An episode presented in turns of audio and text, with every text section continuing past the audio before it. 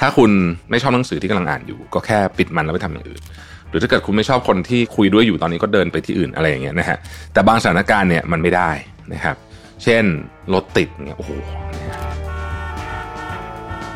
เปิดเพลงก็ไม่ช่วยนะฮะจะเล่นมือถือสมมติคุณเป็นคนขับรถเอง จะเล่นมือถือก็เล่นได้แบบแบบกระปิดกระปอยอะเพราะว่า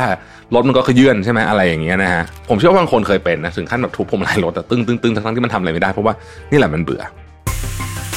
Mission to the Moon Podcast รอ t ธออยู่บ่ายมาสร้างโอกาสใหม่ให้กับแบรนด์เดิมกับ Cost Rebranding for Entrepreneurs ที่จะสร้างแรงบันดาลใจและให้ความรู้เรื่องการรีแบรนด์กับเจ้าของธุรกิจ สมัครหรือรับรายละเอียดเพิ่มเติมได้ที่ line oa at mission to the moon สวัสดีครับ ยินดีต้อนรับเข้าสู่ Mission to the Moon Podcast นะครับ คุณอยู่กับประวิทยานุสาหะครับ วันนี้จะมาพูดเรื่องหนึ่งคือเรื่องของความเบื่อนะครับ แล้วไอ้ความเบื่อเนี่ย มันมันเป็นยังไงบ้าง แล้วมันอันตรายหรือเปล่านะฮะถ้าเกิดว่าเราทิ้งไว้นานๆต้องบอกว่าชีวิต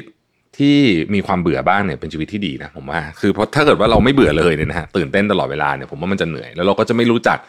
ความสนุกสนานด้วยนะฮะเพราะฉะนั้นความเบื่อไม่ได้เป็นเรื่องอะไรที่แปลกประหลาดนะครับ แต่ว่าถ้าเกิดว่ามันเกิดขึ้นยาวนานเอออันนี้อาจจะเริ่มต้องมาคุยกันนะฮะจริงๆความเบื่อเป็นสภาวะทางอารมณ์ลักษณะหนึ่งที่เกิดขึ้นเมื่อคนคนหนึ่งรู้สึกว่า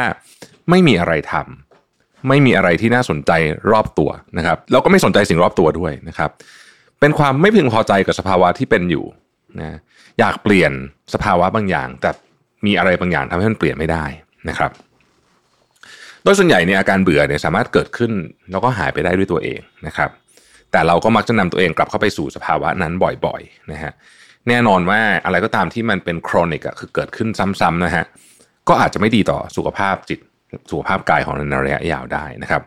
เพราะความเบื่อถ้าเกิดขึ้นนานและเรื้อรังมากๆเนี่ยนะฮะ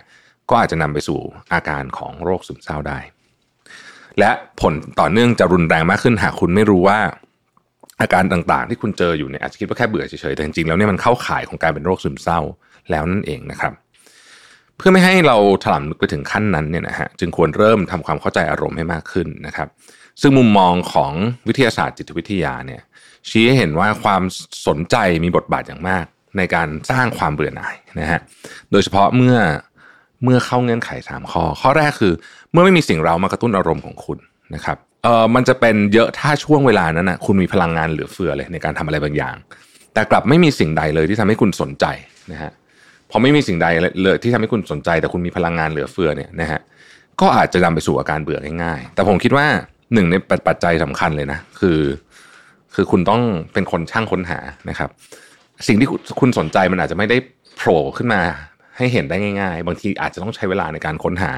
มันสักนิดหนึ่งนะครับ เพราะฉะนั้นคุณมีพลังอยู่เนี่ยถือว่าเป็นสิ่งที่ดีนะครับ เอาพลังนั้นไปค้นหาเรื่องต่างๆนะครับ ว่าเราชอบทำอะไรบ้างหรือเปล่า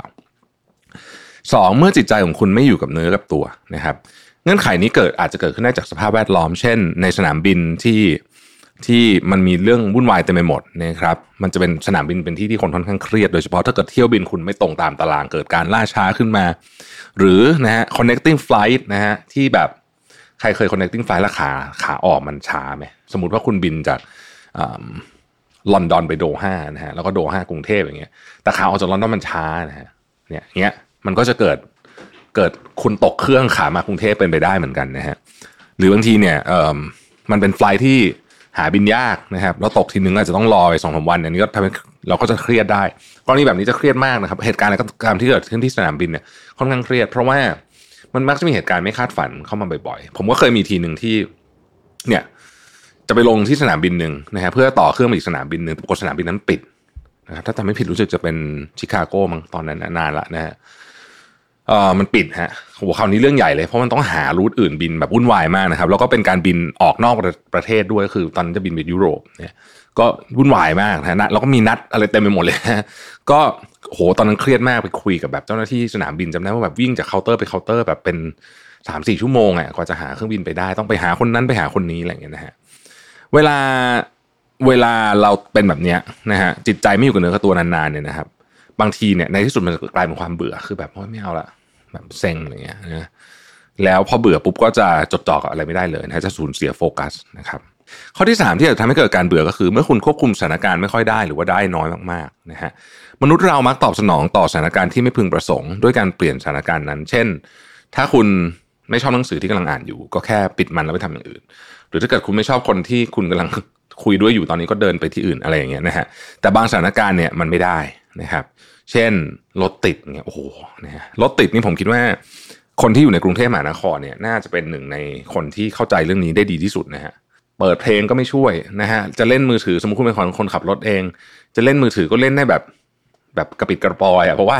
รถมันก็ขยื่นใช่ไหมอะไรอย่างเงี้ยนะฮะผมเชื่อว่าบางคนเคยเป็นนะถึงขั้นแบบทุบพวงมาลัยรถแต่ตึ้งตึ้งตึ้งทั้งที่มันทำอะไรไม่ได้เพราะว่านี่แหละมันเบื่อ ทีนี้ถ้าเกิดว่าเราเบื่อนะฮะไม่ว่าด้วยเงื่อนไขแบบไหนก็ตามเนี่ยนะครับหนึ่งในวิธีที่ ที่พอจะทำได้ คือการค้นหาเป้าหมายว่า ว่าตอนนี้ฉันกำลังทำอะไรอยู่นะฮะแล้วคิดถึงเรื่องนั้นตลอดเวลานะครับ พอเรามีเป้าหมาย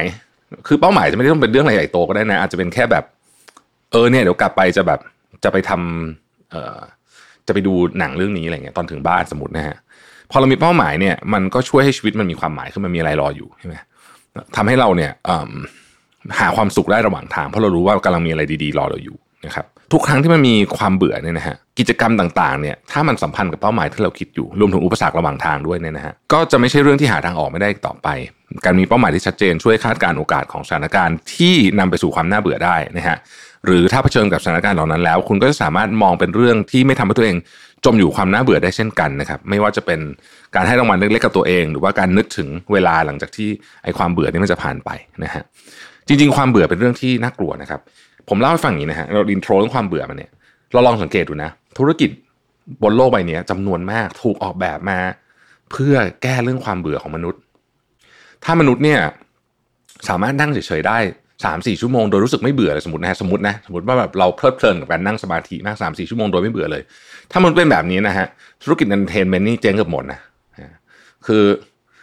เน็ตโฟง Netflix อะไรอย่างเงี้ยไม่ต้องดูก็ได้ใช่ไหมถ้าเกิดว่าเราสามารถที่จะไม่เบื่อได้ แต่จริงๆ มนุษย์มีความเบื่อเยอะมาก และความเบื่อของมนุษย์เนี่ย